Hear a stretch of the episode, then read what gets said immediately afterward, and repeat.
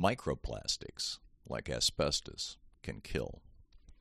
My father died young because the asbestos industry chose to lie to the public about the dangers of their product for decades. When I was born, Dad dropped out of college and went to work in a steel mill in Grand Rapids. As the hot steel came out of the furnace, it passed over asbestos covered rollers, causing him to work in a cloud of asbestos dust for over a year. He died in 2006 from mesothelioma. His story is here. As recently as 2015, that industry had been caught paying off Republican members of Congress to make it harder for people like my father to claim any sort of compensation for having their lives cut short. Now the plastics and chemical industries are fixing to do the same to our children and grandchildren. Already they're paying off Republicans in both the U.S. Congress and in state houses across the country to keep our environment and food supply filled with deadly microplastics. ALEC even brags about their model legislation that GOP controlled state legislatures can pass to block cities, towns, and counties from putting plastic bag or other container deposits into place. Quote, Every day there is news of another potential ban or tax on plastic bags in one part of the country or another, complains the ALEC.org site. Thankfully, however, they add the common sense of the people, and yes, even the legislatures often legislators often uh, prevail, along with some hefty campaign contributions from the plastics and fossil fuel industries, no doubt. And the effort to keep that plastic profitably flowing off the manufacturing lines and into our environment is on a roll. The deadly breakdown product of plastic, microplastic, is now everywhere on Earth. Louise and I recently returned from a lifetime bucket list trip to Antarctica. Ironically, we'd booked the trip for 2006, but Dad's illness forced us to cancel it. We finally got back to it last November. We picked the only line, Viking, that both carries tourists and is simultaneously doing real peer reviewable quality science. Thus, in addition to hanging out with penguins last Thanksgiving, we spent a lot of time in the lab and listening to brilliant, some truly brilliant lectures from PhD level scientists working aboard. Most of what they're doing with the ship we were on for the past several years is scouring the world's last pristine wilderness for microplastics. And they and other scientific expeditions in the region are finding this stuff everywhere, from autopsied Antarctica animals to tiny marine life to the ocean waters that flow around the continent. One scientist told me that they have yet to find even one single autopsied Antarctic animal whose flesh, blood, or organs didn't contain microplastics. This is a problem because microplastics, like asbestos, can kill, mostly by causing cancer. The ex- current explosion in colorectal cancer among young adults, for example, appears to be at least partly caused by our gut being flooded with microplastics in the food and beverages we uh, consume. Last summer, I wrote about a 2018 study that found that even one single plastic bottle or pla- plastic container of bottled water can easily contain up to 10,000 particles of this stuff. Now, new research published this month using a much more sensitive instrumentation, the SRS microscopy, however, found that average that the average container of bottled water can actually contain a quarter million or more particles. They looked at five samples acquired at a local Walmart and found that the number of microplastic particles ranged from 110,000 to over 400,000 per liter. The new particles they were able to discover with the more powerful my microscopes and other instruments are smaller than the normal microplastics. These are nanoplastics, pieces of plastic that are so small they can only be seen under a powerful microscope. Their size is particularly troubling because they're small enough to pass through most of the body's membranes and so are found in every organ, including the brain. One particularly damning study laid it out unambiguously. The researchers found that the particles had begun to bioaccumulate in every organ, including the brain, as well as in body, bodily waste. Thus reads the University of Rhode Island analysis of research on microplastics by a team of their scientists just published in the International Journal of Molecular Science. The URI team found uh, fed mice microplastics via drinking water at levels comparable to high levels of human exposure. And this week, the university reported, quote, they found that microplastic exposure induces both behavioral changes and alterations in immune markers in liver and brain tissues. The study mice began to move and behave peculiarly, uh, exhibiting behaviors akin to dementia in humans. The results were even more profound in older animals. End quote. Micro and nanoplastics appear to kill and cause disability through two different mechanisms. The first is mechanical. While the science is still early, a leading hypothesis connecting microplastics in food to colon cancer suggests that the plastic particles, being rigid like tiny particles of glass or sand, puncture or otherwise disrupt the mucous lining of the gut. That in turn lets sensitive colon tissues have direct contact with gastric juices and food substances and additives that provoke inflammation.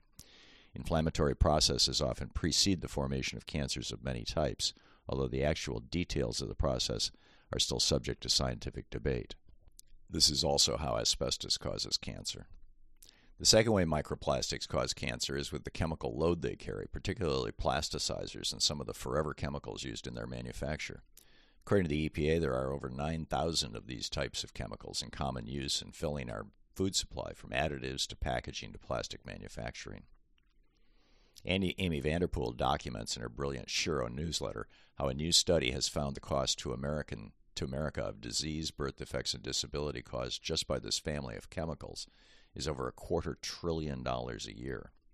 While Europe uses the precautionary principle that prevents chemicals from being introduced into the environment or food supply until they're proven safe, here in the U.S. we use libertarianism. We only ban chemicals after they've been in use long enough to kill so many people that we realize they're dangerous. And even then, the companies that profit from them will tie up any regulatory or congressional efforts to get them under control with years of lawsuits and hundreds of millions in lobbying. A new study just published in Environmental Health Perspectives found over 900 chemicals, most associated with plastics, currently found in the U.S. food supply with the potential to cause breast cancer. They found 278 that directly cause breast cancer tumor in animals and 642 chemicals that disrupt or imitate sex hormones and can thus be assumed to factor into breast, uterine, and prostate cancer, among others. None are currently subject to any significant regulation, and every effort to do so by Congress is thwarted by the GOP. Back in 2021, Nancy Pelosi and House Democrats succeeded in passing a bill that would have subjected these often toxic, cancer causing chemicals to regulatory oversight. It died in the Senate in the face of a Republican filibuster. Last March, the EPA determined that there is basically no safe level of exposure with the Forever family of chemicals, no matter how small, that isn't dangerous to human health. Republicans continue to block any effort to regulate the substances, however, as red state after red state pass preemption laws to keep the chemicals safe from things like local bag bans or plastic recycling mandates. When Little Bisbee, Arizona banned plastic bags, for example, Republicans in the state legislature passed an ALEC proposed law preempting the right of any city in the state to ban them. Now, no city in Arizona, nor in about a dozen other red states, can ban plastic bags or other things that contribute to microplastics in their environment. And it's not just bottled water where you'll find microplastics.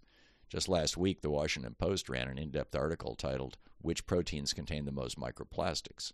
It summarized the results of a new study uh, titled Exposure of U.S. Adults to Microplastics from Commonly Consumed Proteins. They found microplastics in everything from beef to fish to chicken and even plant based faux meat. There's new evidence microplastics can even cause or increase the lethality of breast cancers. A new study published in Nature Briefing Cancer concluded, quote, We found that the moderate amounts of PMPs, polypropylene microplastics, significantly accelerated the cell cycle of cancer cells and enhanced the secretion of interleukin 6 in the human breast cancer cell lines. Consequently, chronic exposure to PMPs may increase the risk of cancer progression and metastasis. And these part- particles are everywhere. In Antarctica, they're even found in the bodies of baby penguins. Quote, not even four weeks old, Gentoo penguin chicks already have large amounts of microplastics in their digestive tract, especially, especially polyethylene, a study shows. The high number of particles, 27 per chick on average, surprised even the research team. A study published in the journal Environmental Sciences Technology looked at 3,600 processed food samples based on statistics suggesting most Americans eat about 15% of their diet as processed foods, and found these annual numbers. Quote, Evaluating approximately 15% of Americans' caloric intake, we estimate that annual microplastics consumption range from 39,000 to 52,000 particles depending on age and sex. These estimates increase to 74,000 and 121,000 when inhalation is considered. Additionally, individuals who meet their recommended water intake through only bottled water sources may be ingesting an additional 90,000 microplastics annually, compared to 4,000 microplastics for those who consume only tap water. And all of that was before the new SRS microscopy techniques, which have bumped the number of discoverable particles in a bottle of store bought water from 10,000 to 400,000, were applied to this research.